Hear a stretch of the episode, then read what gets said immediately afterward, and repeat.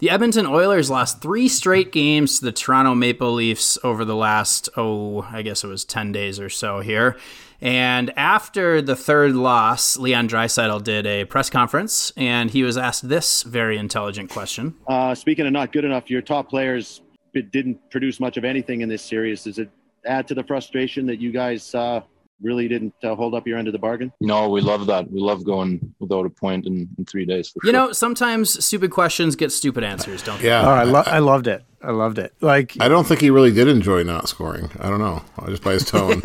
Well, I, I heard well, I heard the full clip. There was a question before that one that was even like along the stupid line as well. It was and on the spectrum of stupidity. The, yeah, the spectrum of stupidity. Um, but we got to save that. You got to figure what's funny about this is we would never hear that quote in non-COVID times That's because true. we wouldn't have a Zoom call. Right? It would be good point. He would have said it into somebody's microphone and they would have been like, well, I'm not going to share that. So anyway, pretty good on Draisaitl. I love, I love hearing stuff like that, making f- somebody feel stupid, but that's yep. okay. Hey, like I said, stupid question, stupid answer. You deserve it.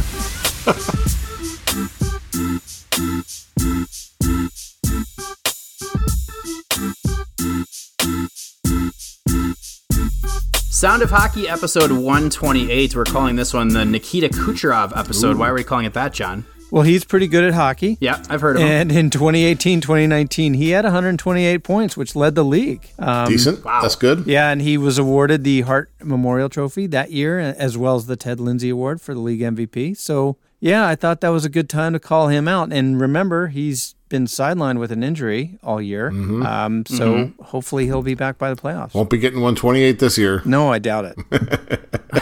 But great cap savings there. So, yeah. you know, yeah. This is Sound of Hockey. I'm Darren Brown at Darren Fun Brown on the Twitter, joined as always by Andy Ide. Hello, Andy. How's it going? I'm at Andy Ide on the Twitter. And John Barr. Hello, John. Hello, everybody. I'm N H L two Seattle on the Twitter. And we are coming to you from Seattle. Uh, we have a review to share with you.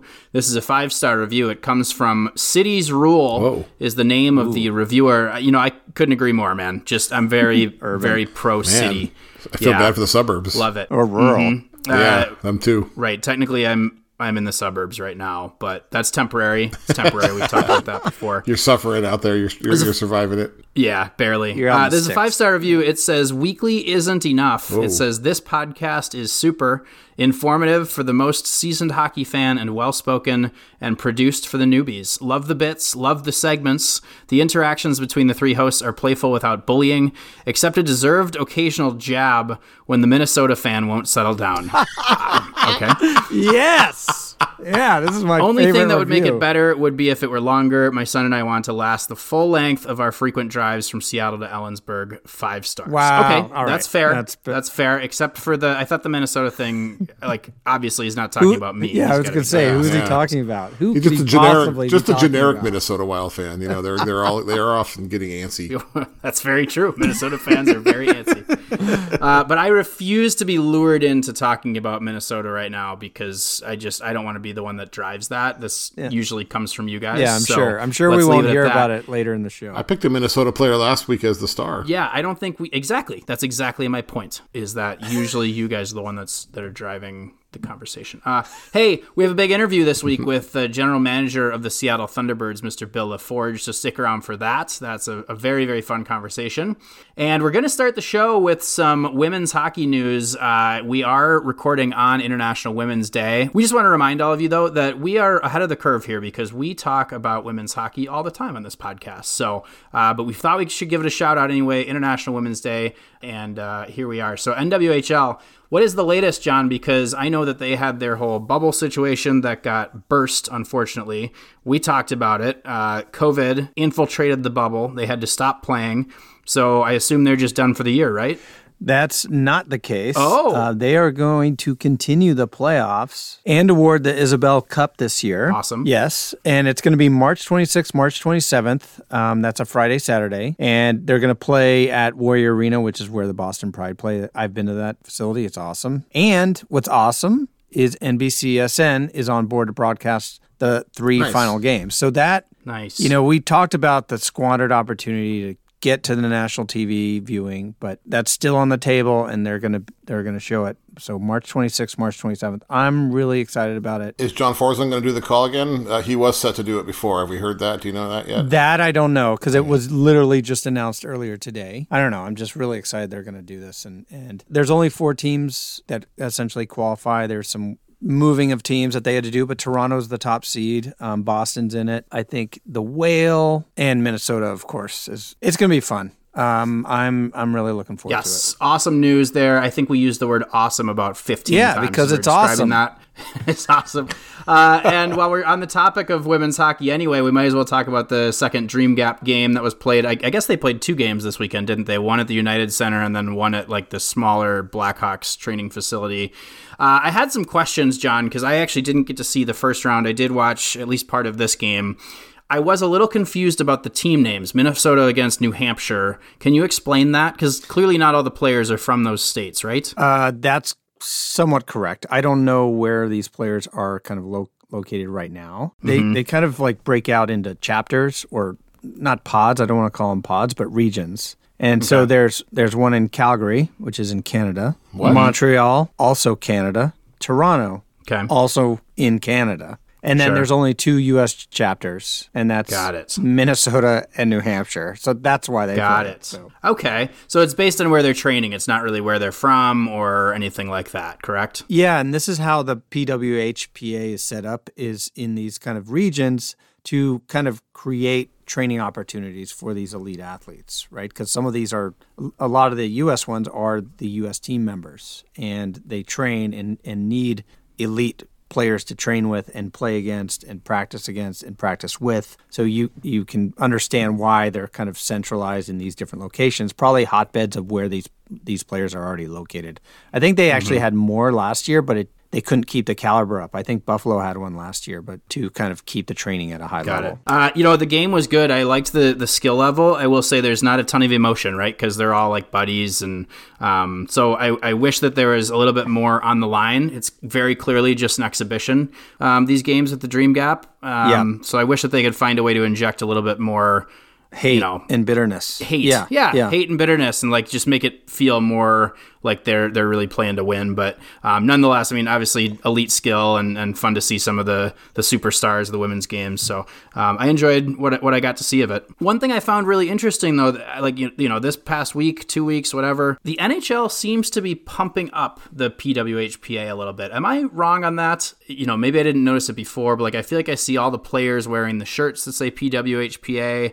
I saw a lot from the official N H L Twitter account about, hey, this game is coming up, you know, for the Dream Gap tour. And I don't feel like we've seen that before. Uh, I think we've seen a little bit of it. And and I think you're on to something that we're definitely seeing more of it lately. Um, mm-hmm. And keep in mind, some like the New York Rangers were kind of affiliated with the New York Riveters and the N W H L. And then the Buffalo Sabres used to be kind of affiliated with the Buffalo team as well in the N W H L. Buttes. Mm-hmm. So that seems to be shifting a little bit, but I think they're yep. spreading it out. So, and you're hitting on something that I wasn't totally prepared to talk about, but it feels like there's a little bit more, I, I think it's less rivalry between the P W H P A and the N W H L right now, which, mm-hmm. I mean, two years ago, remember friend of the pod, Hillary Knight kind of referred to that N W H L as a beer league. Yep. And, you know, that kind of talk was fairly common. I, I don't think she meant it that harshly, but she talked about the elite athletes are in the P W H P A. But I don't know how this is going to play out, but I think there's an opportunity to kind of kind of bridge these gaps here and and kind of create opportunities and maybe even partner with the N W H L down the yep. road. Yeah, it's interesting. I mean, I was coming at it more from uh, is there suddenly more support from the N H L, right? Because people talk about the way for A, a league to be sustainable for, you know, women's professional hockey is to have the N H L in some way supporting it financially. And that's not just on a, a team basis of we're going to throw some money at this organization because we believe in it, but rather from the N H L as a league is supporting the league, right, to try to make it into a healthy, profitable part of their business. And that's where my mind is starting to wonder if if maybe there's more momentum heading towards that and suddenly the N H L is trying to pump it up a little bit. So that's where I was going with it. There's something to that, but keep in mind we're heading into an Olympic year. And mm-hmm. in an Olympic year, the U S team and the Canadian team centralize all year. And so they practice right. all year together and, and practice and train and, you know, get on the same page. And, and so they would leave any league that they're in. So do not expect the N H L to create a professional women's league next year. But after right. the Olympics is when you can probably see something happen. And mm-hmm. I think even right now, there's growth and momentum in the N H L wants to kind of see that continue. I'm not saying that they're going to step in in two years and create a league, but I think that's the time where it could happen. John, are the U S and Canadian teams kind of set? Are, the, are that's is that who we're seeing playing the U S A team? Do, is there a shot for any of the N W H L women to make the crack the U S or Canadian hockey team? That's a really good question. I'm sure you ask people in charge, they'd say, of course, we are looking for the best athletes. But I don't think so. And I think these lines are driven across the national team boundaries in a way. Like there's no national team members that are playing in the N W H L. So I just don't see any players that would kind of make the jump into sense. The national team. So, and if the national players aren't playing this year, they're not going to play next year, obviously. Interesting. Good question, Andy. Uh, thank you for that information, John. Uh, and, you know, good stuff there. I, I love it. I love where it's going, and I, I hope that something does come of it. And you're right. I mean, it's it's not going to happen anytime soon, certainly, but just thought it was interesting to see that, uh, you know, additional focus being put on it from the N H L. And speaking of the N H L, there's been some big news News around the N H L. The Calgary Flames fired Geoff Ward and then immediately hired Daryl Sutter. Oh, innovative hockey, cutting edge, yep, new ideas. Yep. Uh, mm-hmm. Very funny facial expressions, yes. Funny press conferences. Lots of frowny faces. Yep. I, I love, I put in the weekly one-timers uh, post this week, a picture of him, a side-by-side with him and, and Beaker. Beaker from the Muppet, yeah, Muppets. That was great. That was really um, good. I, I remember I used to put that on t- like Twitter all the time back when he was coaching the L A Kings. Like, oh, there he is. There's Beaker. So... Anyway, it's interesting. I don't know. I, I guess he's had some success with Calgary in the past. Obviously, he won two Stanley Cups, but you're right, Andy. It's not exactly a, a jump into, you know, the future here with Daryl Sutter. they they went and got him. He was so he was on his farm, and they went and got him mm-hmm. from the farm to come back. Yeah, I know that's a movie plot down the road for yeah, sure. Yeah. Disney yeah. movie, yeah. Comes out of retirement off the farm to coach the N H L team to win the win the Stanley Cup. I'm sure that'll happen. Yep. So it's the hero's journey, you know. He's yeah. he's a reluctant warrior, just off, you know, living his quiet life on the ranch, and, and they pull him right, back. Somebody comes in, and yeah, you know, initially he's like, I don't know, I just don't know if I can do it. I'm and a rancher now. He sees, say. yeah, yeah, he he sees Johnny Gaudreau like eating his ham sandwich. And he's like, God, these guys really need my help. You know. And so then he gets on his tractor and he drives from Viking. Wherever that is, Alberta was is Viking in Alberta, or I don't know what it's province very north, he lives in. Very north. He drives from Viking to Calgary, and uh, you know he parks his tractor in the parking lot of the Saddle Dome, and he comes wandering in with his boots and kind of kicks the poop off of him, and he says, "Johnny, you put down that sandwich. I want you to go give me ten bag skates, board to boards, across the ice right now." He does that. He puts down the sandwich, he skates, then he shoots a goal in the top po- in the top corner, and everyone looks at him and we're like, this is it. Yep. Sutter's back. It's all baby. Been figured out. That's how it plays out. That's the movie right there. Cue the credits. Yeah. Yeah, it's done. That's it. So. Mm-hmm. Well, we just predicted the rest of the season. So I don't know if you guys watched the Battle of Alberta on Saturday. So the coach is still kind of in quarantine now. He can't kind of join the team right away, but there was definitely some jump in the Calgary Flames game that night. Like they, they came out rocking. There was two fights. It was uh it was kind of a rough and tumble. Like they're kind of trying to impress the new coach. So it's already kind of had an impact. They lost, but uh, I thought they they kind of had a lot of bite. Apparently it hasn't been there all fascinating season. Well, Geoff Ward did not make it a full season as the full-time head coach. Remember, he came in to replace Bill Peters after that whole thing happened, uh, and then he was interim for a while, finally got that tag taken off in September, and then now he doesn't make it all the way through the season. So obviously, I mean, you know, if you're the Calgary Flames coming into this season, right, if you're Brad Treliving, the general manager there, you have high hopes. You signed most of the Vancouver Canucks over the offseason. So you figure, you know what? These guys made the playoffs last year, and they weren't really expected to be good, but they were kind of good. So therefore, if I take most of their team, sign them as free agents, we should be surprisingly good. They've been surprisingly bad. Markstrom's been good. One of the one of the Canucks I got. has been good. Kind of true, although he keeps losing. So that's really the only well, stat that matters. I, someone told me it's the five guys in front of the goalie that are at fault. Hey! Oh, man, my messages are finally getting through to you. That's great. The other big news, of course, is Tom Wilson being a wiener again, but we're going to hold off on that until we get to our segments. And instead, we're going to move on to our bits for now. And our bit this week, like every week of the past four or five weeks. This is the biggest bit. Is Sound of Hockey's Three Stars.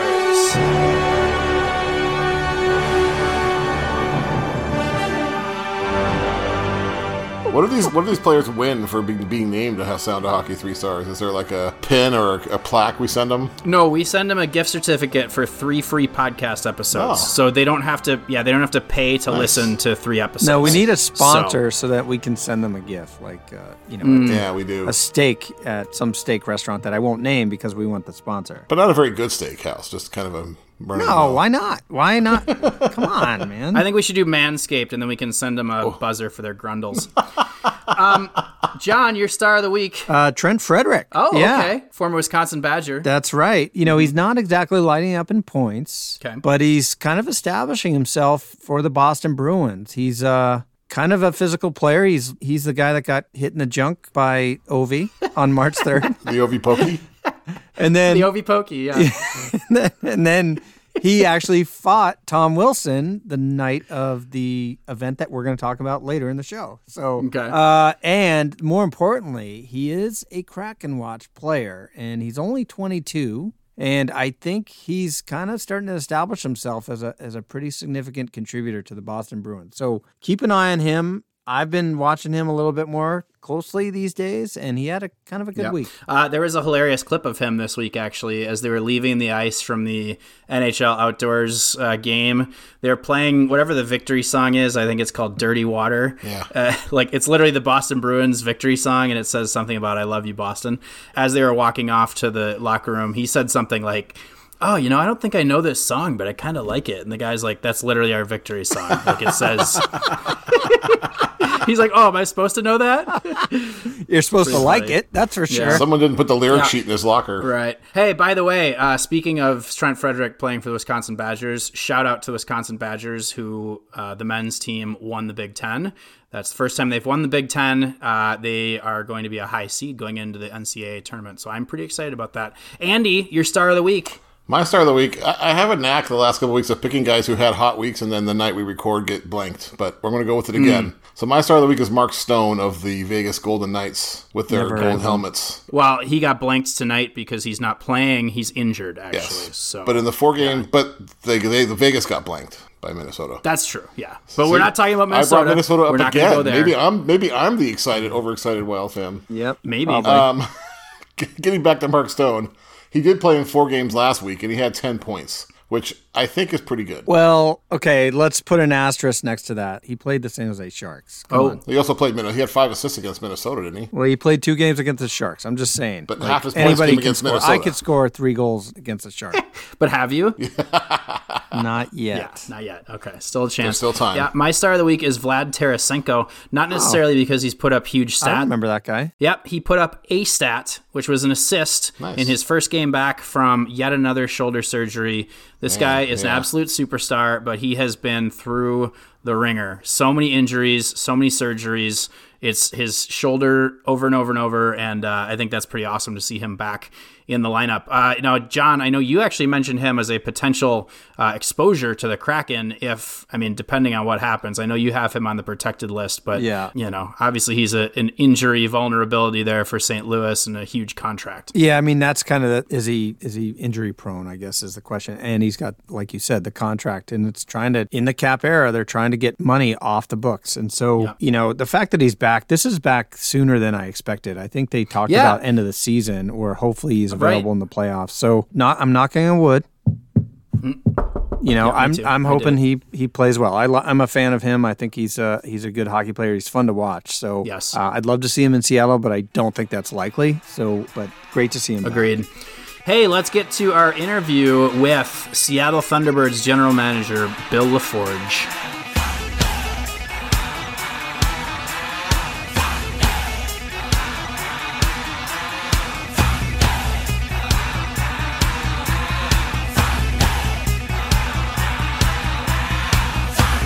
We now welcome on to Sound of Hockey the general manager of the Seattle Thunderbirds. He previously worked as director of player personnel and head scout for the Everett Silver Tips, and before that spent seventeen years as a teacher in Edmonton. Welcome to the show, Bill LaForge, and thanks so much for joining us. Thanks for having me. We are thrilled to be chatting with you. Uh, Andy says nothing but negative things about you, so I'm glad that we finally get to clear the air and, and you know, correct him on that. So I have a here's a tough one for you to start it out. So obviously you worked for Everett previously, and then you move over to the Seattle side of things. When that gets announced, how do the fans react to that, that you're kind of going to the dark side? Yeah, you know what? I'm really fortunate. Everyone was pretty good. I mean, I had a, a few guys that, uh, you know, maybe don't say hi to me in the conference anymore. But everybody from the, the parents to the players that, you know, we had helped get there to, you know, the regular fans uh, that you see in the rink every night.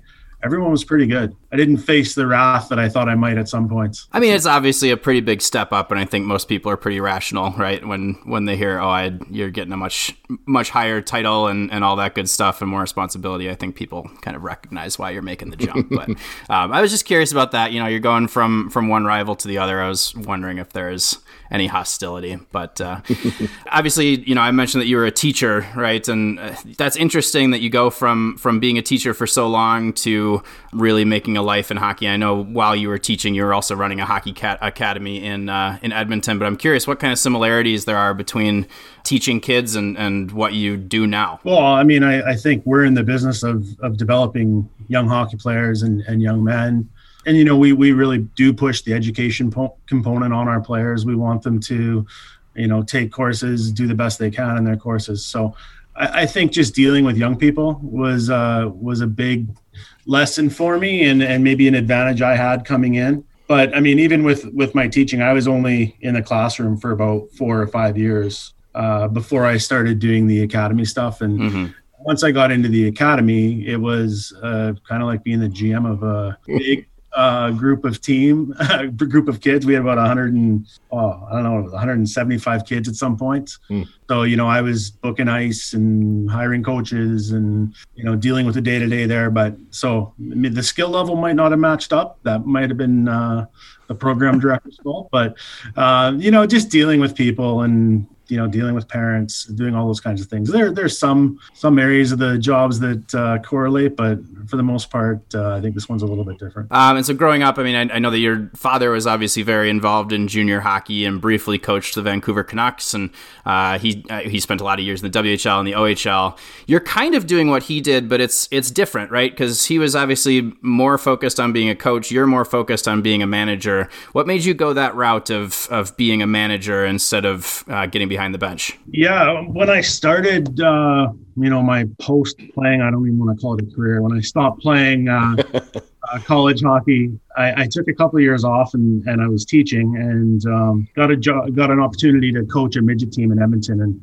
I loved coaching and I did it, really invested into it for about ten years or eight years, whatever it was. But I got to the point where I'd kind of done everything I could in minor hockey uh, and just, you know, thought, okay, I'm going to try scouting for a bit. And then once I got the into the scouting part of the game, then it really was clear to me that this was the direction I wanted to go in, whether it was, you know, scouting or management. You know, that was more of my passion and um, been a really good fit for me. And you played for your dad. Obviously, you watched him his whole career as you were growing up as a coach. And uh, I read an interview for, with you recently where you said that one of the, a big influence he had on you was actually off the ice and how, how much he stressed on player bonding and team devel- uh, development and, and camaraderie. Uh, how, how important is that? And I would imagine, especially in junior with the age of these kids, that that's, that's pretty vital. It is. And, and, and you know, we're, we have great coaches here that are, you know, really work on that. And, um, but yeah, that was definitely something that, that he always pushed was, you know, it was, uh, your team is your family or a part of your family. And, and I really believe that. And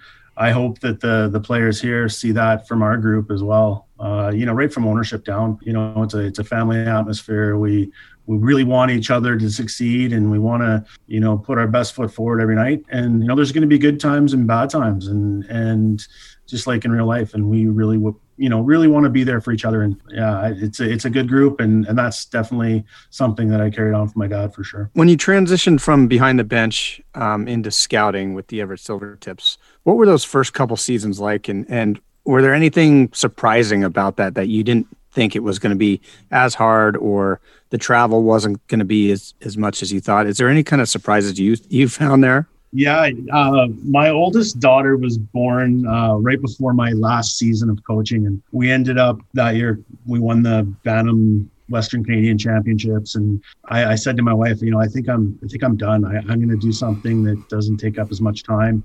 Um, I'm going to go scout, and I, I can show up at the, when the game starts, and I can leave, you know, with five minutes left if I need to, and kind of make my own schedule. And uh, she kind of looked at me and was like, I know where this is going. And by the by the start of the second season, I had uh, kind of expanded my role in Everett and was on the road just as much as I had been before. So, yeah, I think that, you know, the time away is definitely hard on the, in the scouting part, but I couldn't have a more supportive wife, so it made it a little easier. But it definitely took more time than I thought it was going to.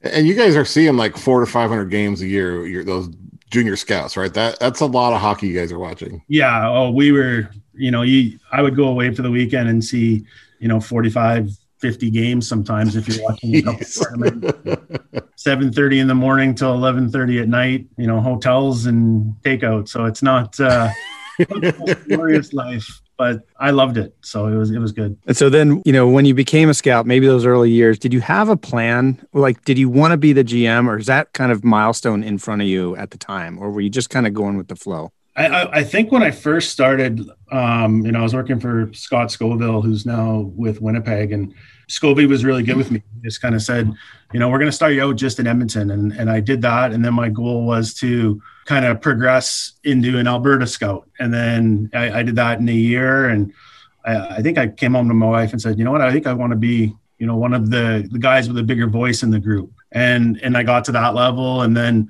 uh, when Scoville went to Winnipeg, Doug Sotart, who was the G M at the time in Everett, called me and asked me if I was interested. And that's when, you know, I might have thought about it before that, but that's when it became, okay, maybe I'm going to do this full time. And, and with all the help of those people, it made it really easy. But yeah, it was definitely kind of a quick transition where I went from this is going to be a, a hobby where I, where I spend some time in the rink to uh, maybe I'll be home once in a while.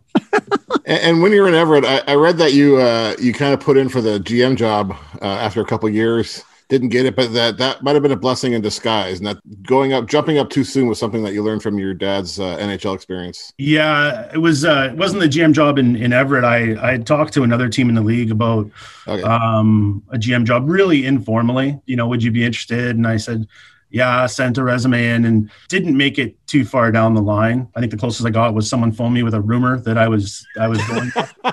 And no, yeah, definitely, you know, in talking to my dad after his time in Vancouver, he said he, he didn't follow the steps correctly. You know, he should have taken an American League job and and learned the pro game.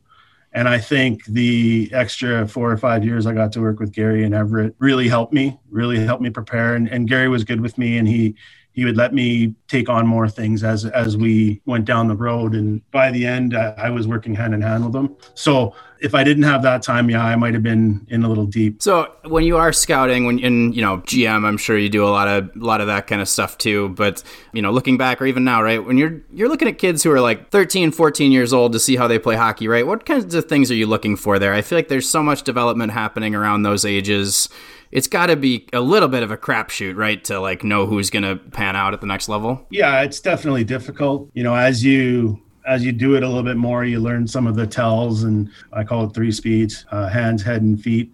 I want to see if they can handle the puck, if they play with pace, if they think the game properly. And mm-hmm. that's something that usually you can tell at a younger age, but then you got to see there's kids that mature a lot earlier than others. And, um, you know, if you go meet with a fourteen-year-old kid after and he's got a better beard than you, uh, chances are chances are you're looking at the final product, right? So um, there's definitely some tells that you pick up along the way. And, and like I said, I was fortunate to to learn from some guys had been doing it a while, so it's hard, but mm-hmm. you never know what they'll do with the draft age, and and uh you know, they could change it one day, but for right now that's what we're dealing with, and we just have to project. Is it the, is it the full beard that gives you an idea, or, or meeting how tall the parents are? Because I look at a guy like Korchinski, who I understand now is six feet tall. When you drafted him, I think he was like five six, five seven, right? So how do you know he's going to be that tall when it comes to his first year in the W H L? Well, I mean, it's definitely not a perfect science. Uh, the, first guy I drafted with Everett in the first round was Kevin Davis. And Kevin was about five, nine when we drafted him. And his brother was six foot six. So we were like, okay, this guy's going to be a six, four, six, five guy. Well, Kevin ended up to be six feet and, and a great player in the Western League. Mm-hmm. So there's no perfect tells. I mean, but uh, you, you learn some things. Big feet are, are a good sign usually. Um, so yeah. Science. I, I've been told that if the mother's tall, that the kid's probably going to grow taller. Is that is that a true statement? My mom's five two. Okay. So maybe not. No, I'm only five seven, so yeah. Oh, so maybe that's pretty, that is true. Pretty good, uh, pretty good indicator. But no, I, I think everyone's different for sure. So I have a I have a thirteen year old nephew who's pretty good. I'll send you some tape on him. Uh, At, at that age, or even, you know, their parents, right? What are what are common mistakes you see from people who, if, if they're a player that thinks they might have a future in hockey, where do they go wrong most often? It's it's so tough because everyone, every player is so different. Um, you know, a lot of people talk about the oversaturation, doing too many spring teams or too many camps or, or listening to too many different coaches. You know, when I played, not very well or very long, but when I played, I could play hockey all day long, every day, and never get burnt out. Yeah. Uh, of all the guys I played with growing up, only one of us made it, and he never played hockey in the summer. He was a baseball player. Right. So I, I think there, there's that. I think the parents making sure the kids having fun. It's so important. Like you don't, you don't ever want to make it a job when they're thirteen and fourteen. And I, I've seen that in, in rinks where, you know, a kid looks broken down after the game because he's got to go talk to, you know, to his parents or someone who's not happy about the way they played. It's just got to be fun. I, I believe it's the greatest game in the world. And, and every time you get to do it, you should be happy. And I mean, the sun's going to come up the next day. So you just pack on and, and move on. Yeah. Yeah. And if it was easy, I mean, you could just sign the kids up for the N H L and not worry about any of this stuff. So, yeah. You know, one thing that I find really interesting about what you do, and especially from like a, a scouting aspects, the kids that play in the W H L, when you draft them, they don't have to play in the W H L, right? If they're a really talented kid, they probably have some options. I wonder, have you missed out on any, you know, where, where you drafted somebody and thought he was going to be a great fit and then he went and played elsewhere? Like, how does that, how does that feel when that happens? That's got to be a, a, just a crushing blow. It's a bit of a leading question, I recognize. You know, I've, I've drafted some kids that, that went on and, and did really good things elsewhere. Yeah. But then, you know, there's other guys that you, you don't draft that end up coming your way and, and it works out that way too. Um, you know, Matthew Rempe was never drafted. Sure. Came to Seattle, and now he's a big part of our group. Uh, I know one of Andy's favorite guys, Kent Johnson. Uh, I drafted Kent Johnson in Everett. Um, he was just a tiny little pipsqueak that I thought had really good skill and, and could play.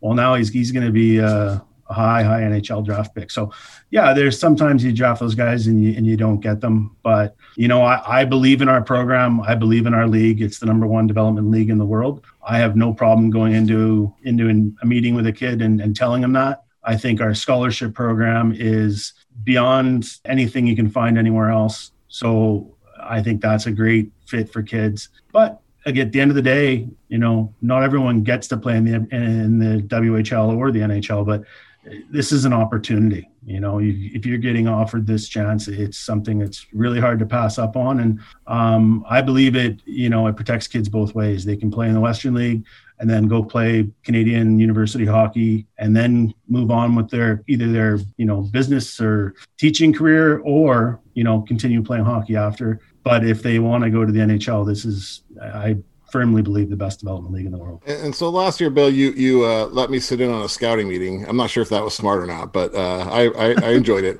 But I was impressed by how you let the scouts did more of the talking in that meeting than you did. And I know you want them to have opinions and, and speak up. Uh, it, how much do you have to like make it them feel safe that they can voice their opinions? Because they didn't all agree in that meeting I was was on. And uh, how important is that, that they feel that they can voice their opinions to the G M? Well, I, I think it's it's critical. I mean, we... We're all going to have opinions. At the end of the day, the you know the buck's going to stop with uh, with Cal and Mark, but uh, are two of our head scouts. But I, I want them to put your neck on the line. Say, hey, I really like this guy, And and if you do, and there's a reason, then tell me. And and the same goes the other way. If there's a guy that you really feel is being overrated, tell us about it. And then as a group, we'll make that decision. But, um, you know, at the end of the day, Mark and, and Cal have done a really good job. I, you know, just got off the ice watching our group right now. And there's some really exciting players that they put their name on the line with. And, yeah, I they, they have to feel comfortable around me, but I have to be comfortable with them, and I am. So it's it's been a, a good relationship that way. In your opinion, what, what makes a good scout? Well, part of it is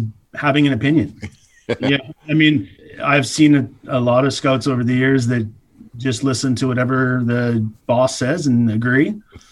um, those don't usually end up very well. So, no, just have an opinion, be in the ranks, and and just use your your eyes to tell the story, and being able to to relay that properly to the people that need to hear it. A couple of years ago, we talked to Dustin Wolf on the podcast, and he kind of, you know, he comes from California. He younger age was Northern California, then grew up in Southern California to develop his game. And one thing he mentioned to us is that he's not being critical of the W H L, but there's more opportunity to kind of showcase the W H L as an opportunity for kids in California as and broadly in kind of southern states, if you will. As hockey is getting more popular in those southern states, there's definitely a, a desire to get more U S players probably playing in the W H L or the C H L broadly. And then last year, uh, the Seattle Thunderbirds announced the U S Challenge Cup, and they hosted their first U S Challenge Cup.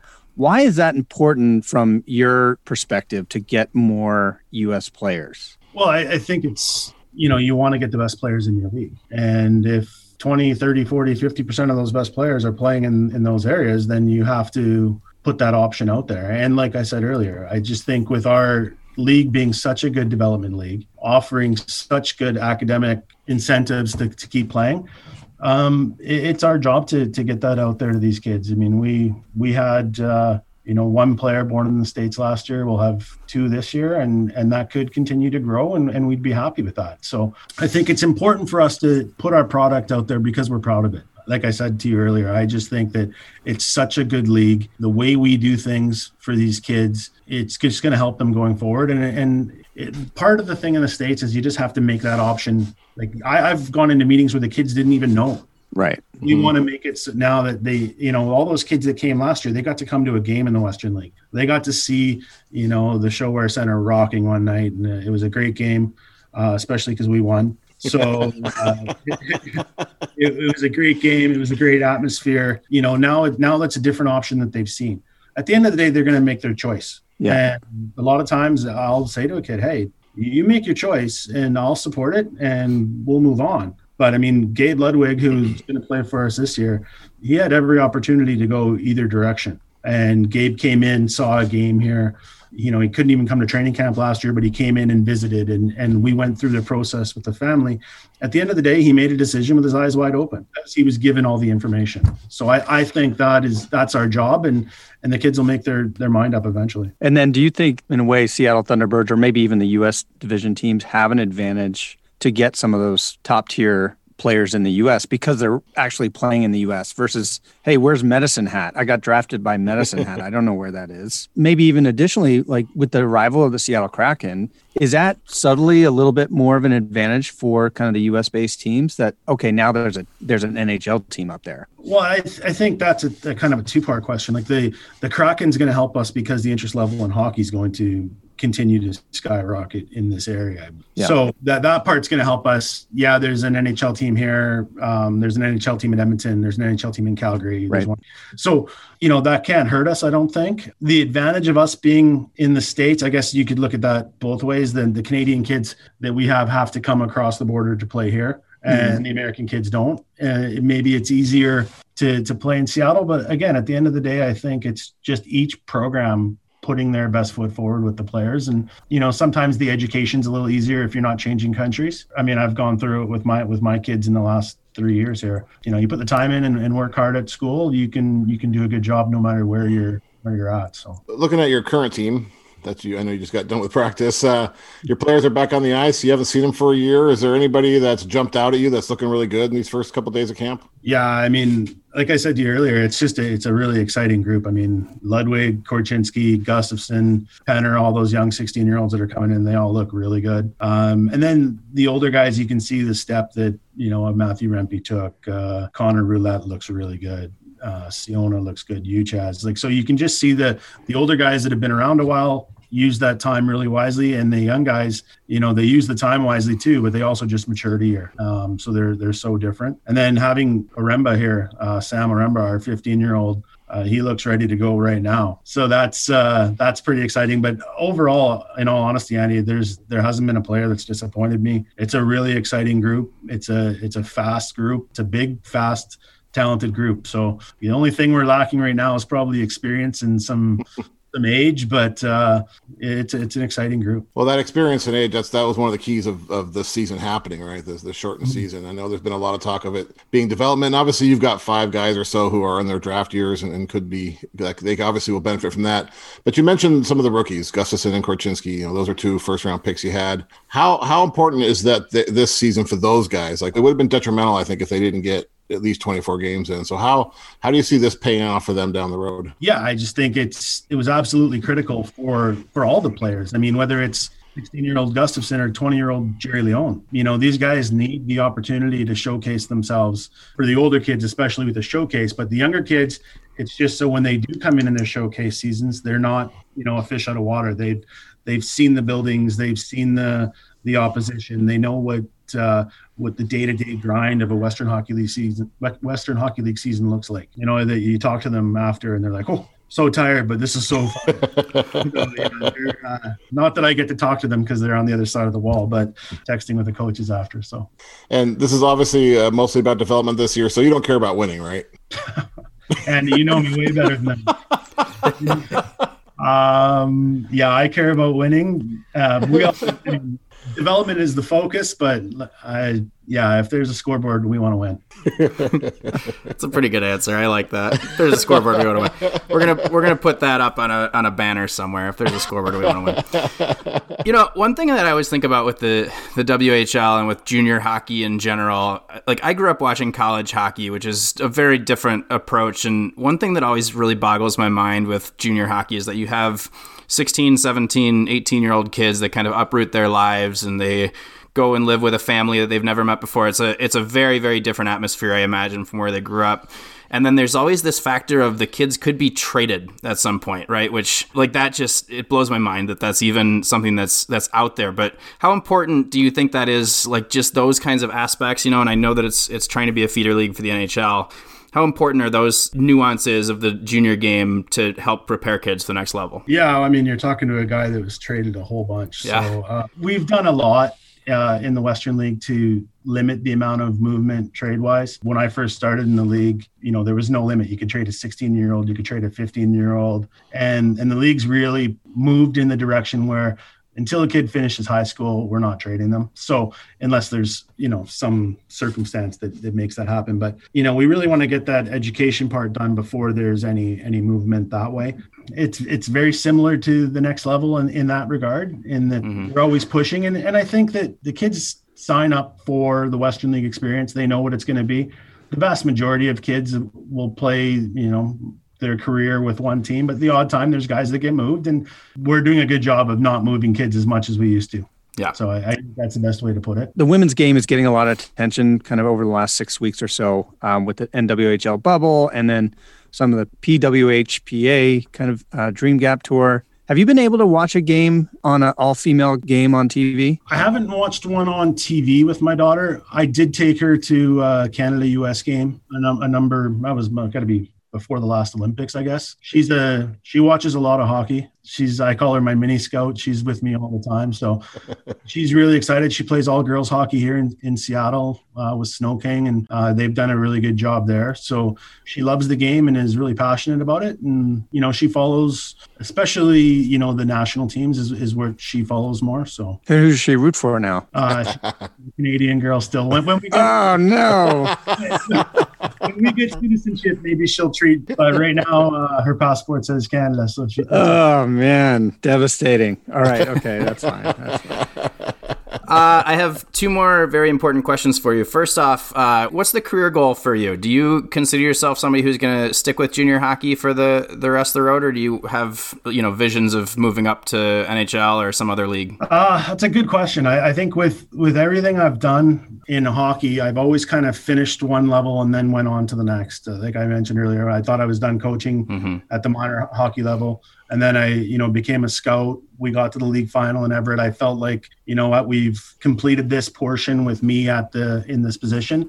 And then I got to move here. I really want to do something special with this group here, uh, with the coaches, the ownership. I, I love, you know, everybody involved here. So uh, if I was here for the next twenty-five years and that was the what ended up happening, I'd be really comfortable with it. Because like I said, I, you know, Dan and Lindsay have been so good to me, and uh, Russ and Colin and the whole group. that uh, that I'm really comfortable here. But if, if something came up along the road that was an opportunity, I would always look at it. Mm-hmm. And then my other very important question is, what's the worst uh, question that Andy's ever asked you in an interview? I don't know. Hard to I, pick one. I don't, I don't know it's, it's probably the one he asked me, uh, does this mean you're throwing in the towel on the season or, or on all those yeah. But you gave me a great answer, though. That's, that's, well, the, that's, the, that's the magic behind it. I was going to say, I, I think you know me well now that you can ask me those because you know that what the answer is going to be. So I'm all about the quote, Bill. I want the quote. What was the answer to that? You don't even own a towel. That's what he told yeah. me. uh, are you throwing in the towel on the season? I think I said I don't even own a white towel. So. Yeah. That was it. Yeah. You get out of the shower, you're just an air air dry man. No towels in the house. Don't even own Bill a towel. Bill was right, though, because the team turned around and made the playoffs that yeah. year. So Bill was Bill was the one who was right there. Bill, this has been awesome. Thank you so much for, for doing this and for your time. And uh, obviously, we'll be watching the Thunderbirds to see how they do. Uh, I know Andy keeps uh, somewhat close tabs on them, so... Thank you very much for doing this. Really appreciate it. Hey, thanks, guys. Anytime. I had a lot of fun. Thank you again, Bill, for joining us. Thank you to the Thunderbirds for letting us talk to Bill. Uh, Andy, yes. You can't keep asking him about throwing in the towel. Yeah, I know. What kind of question? I asked him once. And I actually knew funny. what the answer was going to be. I just wanted him to say it to me, so that's why I asked yeah. that question. I gotcha. I gotcha. That was that was a pretty funny response, and he had that teed up pretty well. So uh, good stuff. The next time he made a bunch of trades, I said, I know the answer to this, but the playoffs? So he gave me mm-hmm. a better answer. Which, what was that? That he said, oh yeah, that they're always they're always they're going to keep playing until they're told they're not. They can't play anymore. Got it. Yeah. So. If there's a scoreboard around, we're going to try to win it, right? yeah. Or something like that. He, he told me earlier this year that if they were to keep scoring warm-ups, they'd want to win that too. uh, we move on now to our segments. And our first segment is not everyone's favorite segment. It's we fine. do not have a goalie gear corner this week. But we do have a You Don't See That Every Day. Actually, we have two of them. This could be a lot Our of people's first, favorite segment. We don't know that. It, yeah, some people probably like it, yeah. but not everybody like Goalie Gear Corner. So Mark Giordano, you know, every now and then you see a, a stick that gets stuck in the like the skate blade, right? Mm-hmm. And usually it seems to happen towards the end of a play, and a guy kind of like lies in the ice and needs help getting the stick out from under it. So Giordano gets one in his... I'm watching it. I can't stop giggling watching this. He gets on in his in his skate around his own blue line, and he tries to chase after a Senators player while he's got a stick in his skate, and he he can't do it. He cannot skate. He it finally comes out when he gets to the other blue line, and he trips on it and falls down. Oh, it's just beautiful. I've watched this this gif of him doing this twenty times now, and uh, every time I laugh. Should there be a penalty on that? Was there a penalty? Do you know? know. Uh, so I've I've definitely seen it get called before, right? Where a guy puts his stick in, yeah. and then yeah. obviously he trips and falls, right? So it kind of depends on what the circumstance was, yeah. I, I suppose. Because he eventually um, fell. He did. Yep, that's that's a good point. If your stick, well, I don't know if you drop your stick and somebody trips. But we don't know whose stick that was or how it got there. It's true. It could be his own stick. It could be a teammate's stick. You know, it wasn't his own stick because he was playing with one. Unless he could be a teammate. That's true. But I'm asking, mm-hmm. in the case where it's an opponent's stick, should that be a penalty? I mean, if the opponent puts it there, then yeah, probably. Okay, even though it was like three or four seconds later that he actually tripped. Oh, well, I would assume, because when this clip starts, he's kind of getting up off the ice, right? Okay. So I would guess that he had, you know, usually you don't get a stick right in the middle of your skate and just live to tell about it. Like, you're going to take a fall, right? Yeah. So, yeah. I don't know. Anyway, it made me laugh so hard to see it, and you don't see that every day. No, you don't. The other thing you don't see every day is an N H L team getting evicted from their hotel. So the Vegas Golden Knights checked into the Fairmont on in San Jose. Uh, they had their meal and boom, hotel announced that they were going bankrupt, and the Golden They're Knights up had to find a new or a couple yeah. hours. Good to Golden go. Knights had to get out and find a new place to stay. So uh, you don't see that every day. That was that was interesting. Apparently, this is the, like the main hotel for the whole N H L too when they come to mm. stay uh, for the San Jose Sharks games. Correct, John? Yeah, that's apparently it. Yeah, and it's like it's like so, a high end hotel too, right? Mm-hmm. So oh, that's that was super funny. I thought. But yeah, they still. Won. I mean, yeah, sad, yeah. sad for the hotel and yeah, sad for all their staff, employees. Yeah. But as far as the Vegas Golden Knights are concerned, yeah, it's a little bit funny. We now move on to a get off my lawn, and uh, this week the get off my lawn is mine. Okay. Is there mud? Good question. There's some mud. Okay. Yeah, there's it's definitely some mud because yeah, it's been you know heavy, heavy rain yeah. this week. And hail. So there's been some mud. Uh, mine is to Pierre Lebrun, oh. very respected hockey person, but he tweets out, love watching Kirill Kaprizov play. So special. Happy for Wild fans. But when it comes to the Calder, do we need to reconsider the criteria? He played half a decade in the K H L. He's a seasoned twenty-three-year-old. Is he really a rookie? He is, according to the Calder criteria. Now, under what circumstances is twenty-three seasoned. Old? He's seasoned at twenty-three. I, listen, if he's a phenom that can play in the K H L when he's like twelve years old, right, then that's incredible. But the guy can develop wherever he wants to develop before he plays in the N H L. If he's playing in the N H L and it's his first season, then he is a rookie. And I know there's an age limit that's been put in, but this is the rule, right? The rule is if he's under twenty-six and he's playing in his first season, then he's a rookie. This is just stupid. You don't need to bring this up, Pierre. Don't take away my nice things that I have. I agree with you. So do I. Darren. I'm with Darren. Yeah. Okay. But... There is a I, little I bit of a, coming. There's a little bit of a Canadian bias, mm. right? I think with Pierre, and I think they look at these eighteen, nineteen year olds that are like fresh out of their draft and want to advocate for them. I hate that he chooses in the middle of the season to argue the rule that's already in place. Right? Yeah. If, you know if what you, that is? You know what that is, John? It's ex, ex post facto. facto. Yeah. Ex post facto.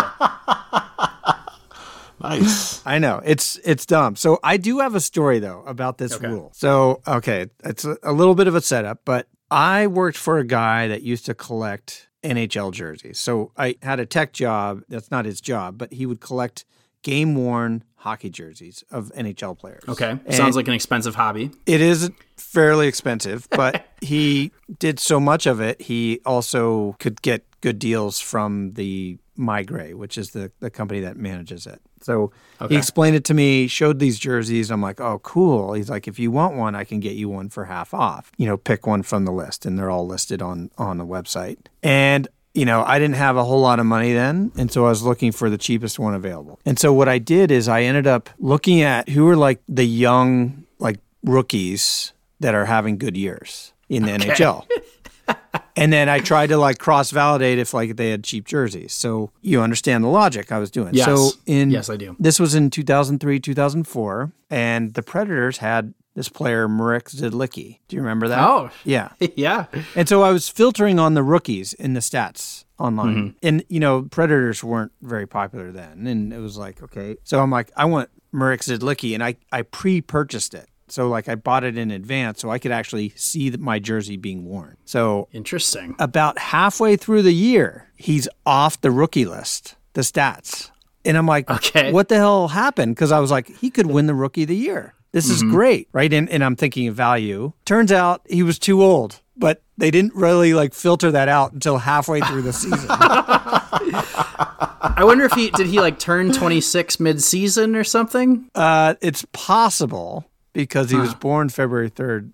Oh, they just didn't catch it? Maybe they shouldn't catch it. Well, yeah, I just don't think it was like the data was set up to like be rigorous. They probably had somebody that had to go, are these guys rookies? Are these guys rookies? Are, or do they do they count toward the rookie? But it was his first year. So that was my story around it. Calder Trophy rules on age. But where is that jersey now? I have it still. It's awesome. It's the old um, mustard one, that third jersey. Oh, yeah. yeah. Yeah. I'll yeah. Uh, next time we actually record in the studio, I'll break it out because it's it's pretty okay. cool. It's it's so heavy. It's like a fleece. It's it's insane. Yeah. It's a sweater. I actually have a Trevor Linden game worn too. Oh, so very you know. cool. Yeah. So, um, anyway, to, I agree with Darren. Say all of our takes on this. I mean, that's ridiculous. Uh, if he if he wins the Calder, he should win the Calder. But LeBron did kind of backtrack because he got a lot of heat, and he did say that. Well, if Kaprizov is the player to, to that's the best rookie, then I'm going to vote for him. But I think we need yeah, to have a conversation about this.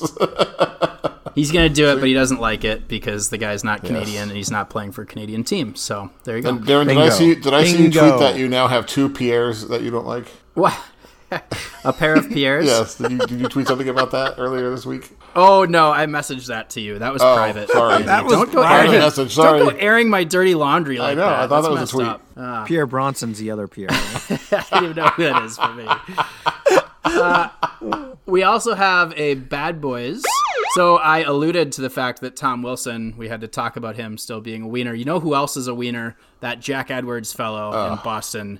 Uh, so after this hit happened, and everybody talked about the hit already, so I don't know how much we really need to talk about it, but you know, Tom Wilson nailed Brandon Carlo and kind of smashed his head into the glass and got a seven-game suspension for that, which we can talk about a little bit. That's fine. But Jack Edwards said something like, okay, now's where we take a number and we go out and we throw an elbow into the face or something like that. And I was like, oh, uh. my God, what is this guy doing? He is just... He's just something else. And it's been a while since we've had to talk about Jack Edwards, thankfully. But Tom Wilson brings out the worst in the N H L.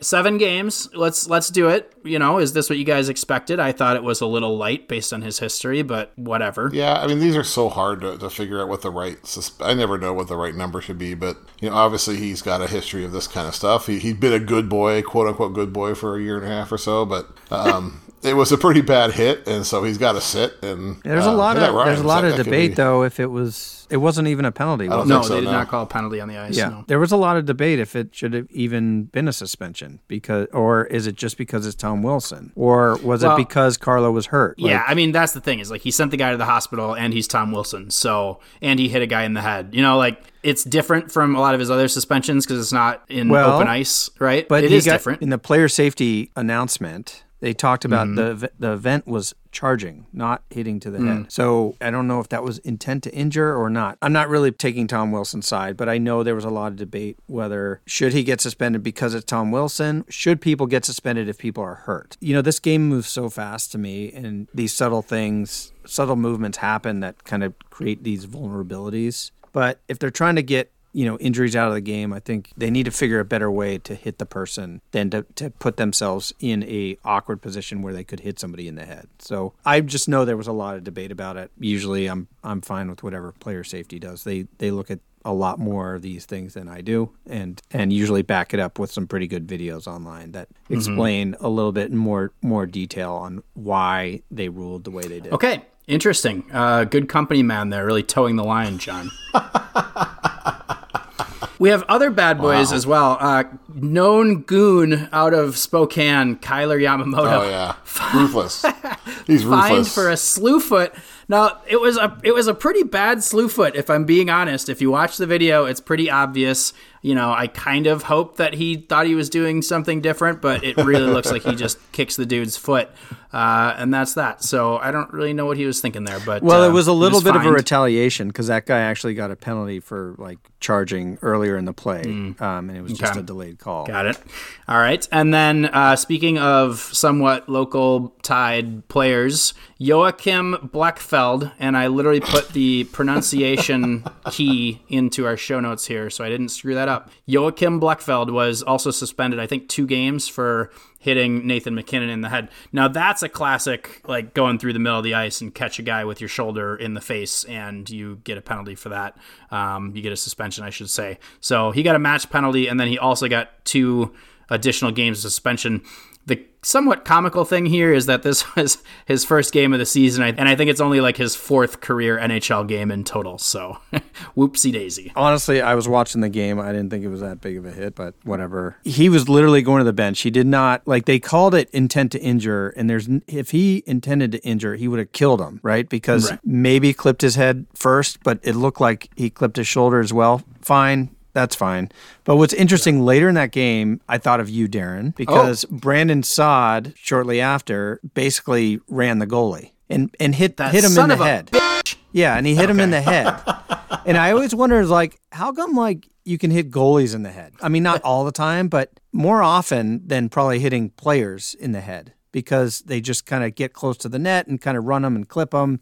It's like, oh, well, the goalie's got all these pads, but McKinnon had a helmet on. So did the goalie. So, I don't know. Do you have any take on that? Like, obviously, uh, you don't like people running the goalie. No, but I'm not a fan of it. Uh, and frankly, like, the helmets are protective, but they're protective from pucks. They're not really that protective from big crashes. Like, they're not football helmets, you know, like yeah. where they're designed to sustain this huge force from a human. So it's just as dangerous for a goalie to get run as it is somebody in the middle of the ice. The thing is, though, usually there's not as much like force because the goalie is usually holding still, right? Like when you think about two cars yeah. running into each yeah. other head on, there's a lot more force in that than if a car is sitting still and a guy runs into you, right? It, so yeah, and when a player runs a goalie, they're not like skating like full speed into them. But yes, if you hit somebody in the head, no matter what the speed, that's should be a penalty. And it was a penalty. Yes, I think yeah. most of the time people kind of give the benefit of the doubt that they're not intentionally checking the goalie though, right? They got out of control and they ran into him, and so it's goalie interference and you move along. So you have a point though. I, I think once I want somebody to think about the goalies, you know, nobody I, does it. And I just did. I just did. I was thinking of you. Thank you. Darren. Thank you so much, John. Uh, we now move on to our weekly one-timers. Our first weekly one-timer. Speaking of the Seattle Thunderbirds, as we did earlier, uh, Matthew Barzal, former Seattle Thunderbird, ever heard of him, uh, scored a ridiculous goal this week. He gets the puck in the neutral zone, skates in. I think, were they playing Buffalo? Yep. Am I correct on that? They were. Which is, of course, they were. Uh, he skates in. Muscles the dude off the puck. I think it was Ristolainen. It was. And like just fights so hard to put himself between the puck and the other player. Somehow gets around the corner, puts the stick between his legs, goes top shelf. Beautiful goal. Could be goal of the year. What a play by Matthew Barzal. It was okay. Yeah. It was okay. Yeah. John does that all the time in three on three. Seems like he's pretty good at hockey. Yeah, he's all right. Our next weekly one-timer. Brent Seabrook has decided to not retire, but he can't go on playing because of injury. Uh, now, I don't doubt that he has injuries. I know that he has injuries. I think he's had a really good career. I also know that he has a terrible contract, and I know that this will be big cap savings for the Blackhawks because yep. he didn't say he's retiring. He said that he can't play anymore because of injury. John, do you think it's possible that Stan Bowman has once again weaseled out of salary cap issues by talking his player into saying they can't play anymore because of injury or a rash or whatever, instead of saying the word retire? Well, you know, Marian Hossa is still technically in the league. Mm-hmm. Do you know what team he's playing for now? Or he's uh, his rights are for? Is it the Coyotes still? Yes. Yeah. Isn't Datsuk still on the Coyotes? I think he still? is. Yeah. Or he was at least. Uh, this is what a kind of prep I put into this is I... took a list and pulled all the data of the fifty highest paid injured reserve players in the league right okay. now. Okay. Wow. Yeah. All right. So, just for kicks. And there's no, you, let's so get quizzical about this. So you knew where I was going to go with this. Yeah. yeah, I did. I was prepping, but Datsuk is no longer with the Coyotes. Oh, okay. okay. So, all right, gather around while while John reads you a list of fifty names. Jonathan Toews, ironically, is the highest paid reserve player. Mm-hmm. I know what you're saying. Yeah, okay, they weaseled out of this bad contract, but he literally has no cartilage in his in his hip. Like, yeah. that's not good. And like you said, he's he's obviously injured. But you know Ryan Kesler is still on the books in Anaheim. Henrik Zetterberg in Detroit. Yeah, Johnny Boychuk was kind of that's in right. the same category over the summer. So I know how the optics look, but at the same time, like, Seabrook is entitled to that money. And if he's injured, he's still entitled to that money. That's part of the risk that the, the team does. Now, he's actually making just seven million dollars. I, that is a pretty big contract, and that's uh, nice money to move off the books. But I don't know, like, who are, do you think they're going to sign some big free agent right now? I mean, Chicago's still probably in the rebuilding phase. But, yeah. And who knows what happens with Jonathan Toews. Right. No, I don't know. It's just it's just classic Stan Bowman, right? I was, I was so furious when they figured out a way to get out from under uh, Marion Hosa's cap hit by him having a mysterious rash all of a sudden. So... Um, and by the way, this reminds me that uh, my friend Jeff, who he and I made a bet that Marion Hossa was going to play again in the N H L. So I'm beginning to think he's actually not going to play again in the N H L. Does that mean you're going to win? I think it means I'm going to win, which means that he has to go with me to a Wild game in Minnesota and dress up in Wild gear and pretend to be a Wild fan while they're playing against the Blackhawks. So I like it. That's a good bet. Yeah. So the thing with Hossa, though, is his contract was front-loaded. Mm-hmm. So his salary was only one million dollars the last few years of his... But not his cap hit. Yeah, his cap... No, you're right. The cap hit was five point two. So, right. Okay, a million dollars is a lot of money. Like, I'm not trying to say it's for not, some people. But when you made like ten million dollars for multiple years at the beginning of your contract, playing for a million isn't that significant. So that that's the one that makes Hossa one a little more salty, if if you ask me. All this aside, though, credit to Seabrook. We should say he actually had a really, really good career. Uh, yeah. He was a huge piece of the three Stanley Cups in Chicago, including, you know, scoring a couple of huge game-winning goals, one to send the team, I think, to the Western Conference Finals. Yeah. You know, incredible career. I think I heard that he has like the all-time record for blocked shots. Um, so uh, he fell out of favor in the last few years because of his contract. But you know what? That's not his fault. If if you're a Blackhawk fan and somebody offers you the money that Stan Bowman offered him, I bet you wouldn't say no. So. Do you know, one little last bit on Seabrook is he was actually on the twenty ten Winter Olympic, uh, the Canadian Winter Olympic team. Mm-hmm. I didn't know that until I read the story. Like, because you're right, Seabrook has like fallen off and, and slowed down quite a bit. But you know, peak of his powers, he was pretty damn good. Yeah. I mean, he might have slowed down because he doesn't have cartilage in his hip, but I don't know. Yeah, that would slow that, me down. That might slow you down, yeah. Our final weekly one-timer. Ooh, some Canusha for you. Jim Benning thinks that the Vancouver Canucks can be good in two years. So Man. That was the plan all along, right? They had this, uh, you know, this rebuilding plan. Uh, they got to this point in time where they had everybody in place, and then they said, okay, now in two years we'll be good again. Right, Andy? Well, was that the we plan? Are in year seven of the seven-year plan to be competitive, so... Better, right? Like, you've improved it. You've gone from seven-year yep. plan to now two-year plan. So I'm pumped, man. In two years... They're going to be competitive. Like, you didn't say good, just, you just said competitive. Like, what does that mean? Like, you're squeaking in as the eighth seed? I don't know. I mean, I, I just, you, I never, Ugh. like, root for guys to get fired, right? But, like, that does not strike confidence in me as a as a fan. You know, if I hear that, I'm like, all right, we've reached year seven. You asked us to be patient for seven years yep. as you put this rebuilding thing through the ringer here, and it's been miserable for this period of time. Mm-hmm. And now we're in year seven, and you're like, yeah, two years. Two more years, just, man. Just be patient. Maybe, like, well, I, maybe, no way. Maybe it was like this reverse psychology thing here, because they would go on to beat Toronto in two straight games after That's he true. made those remarks, and they beat so, Montreal tonight, so they're so they're three yeah. and zero. No bad ideas. Oh, okay, maybe. All right, so that's our weekly one-timers.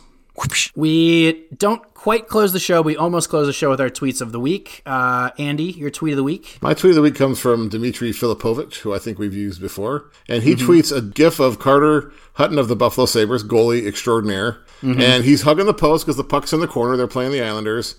And the shot comes from a very bad angle, like behind the red line. He seems he appears to move his head out of the way, allowing the puck to hit him in the back of the head and go in the net. And Dimitri tweets, experience Buffalo Sabres hockey. That's pretty much how it's gone all year. I'll go next. Mine is kind of in that vein. So mine comes from Brother Bear forty-nine. It says, it looks like one of those like Elliot Friedman tweets that says so-and-so has been placed on waivers. Mm-hmm. Except it just says, the Calgary Flames, parentheses, C G Y, have been placed on waivers. It's the whole team. They're on waivers. John, nice. Your tweet of the week. Mine requires a little setup. Um, so the first tweet was from the National Predators, and it says, Ryan Ellis has been placed on I R with an upper body injury and is out four to six weeks. And then a response comes from Ryan Ellis, mm-hmm. and it says, trade me, please. So that's actually Ryan Ellis Racing, who commonly gets confused with Ryan Ellis, the Nashville Predator defenseman. Basically causes a little bit of a... A stir? A stir, yeah, among the Predators fans. And Ryan Ellis, the NASCAR driver, uh, retweets it and says, sorry, Preds N H L social media and P R department. It seemed like fun, but I'm sure you hate me now. Oh, that's that's pretty good. I, I really like that guy on Twitter. He's uh, he's always like leaning into it, right? The, the mix-up yeah. of... Uh, him and Ryan Ellis, the hockey player. And actually he has a picture of himself as like his avatar drinking from the Stanley Cup, which I think adds to the confusion for a lot of people. So pretty funny stuff. Uh, all right, that's our tweets of the week. And we close the show with something a little bit different this week. As we kind of alluded to, we have an in memoriam section. Uh, two legends in the hockey world passed away. Sadly, uh, Walter Gretzky, father of Wayne Gretzky, uh, very well known as the patriarch of Canadian hockey. People just seem to love him. Uh, passed away after a long battle with Parkinson's, degenerative Parkinson's, a lot of other issues, um, health issues apparently. So uh, sad story there. I did see a, a picture of his funeral. All the people in their little hometown came out with hockey sticks. And as they were driving away at the funeral procession, they all tapped their sticks on the ground, which I thought was very Canadian and just an awesome way to, to send off Walter Gretzky. Um, and then also, So uh, Mark Pavlich, Team U S A legend from the nineteen eighty Olympics, uh, passed away as well. Uh, very, very sad, and um, sounds like there are a lot of off-ice issues for him um, over the years. So uh, two sad passings in the uh, in the hockey world, but uh, we thought we'd be remiss to not at least mention those. That does wrap up our show. So thank you again to Bill LaForge for joining us. Thank you again to the Seattle Thunderbirds for letting us talk to Bill. Please do subscribe on iTunes, subscribe on Stitcher, subscribe on Spotify, leave your five-star review like Cities Rock did. And we'll lead yes. it and we'll read it on next week's episode, uh, which will be episode one twenty-nine. Cheers. You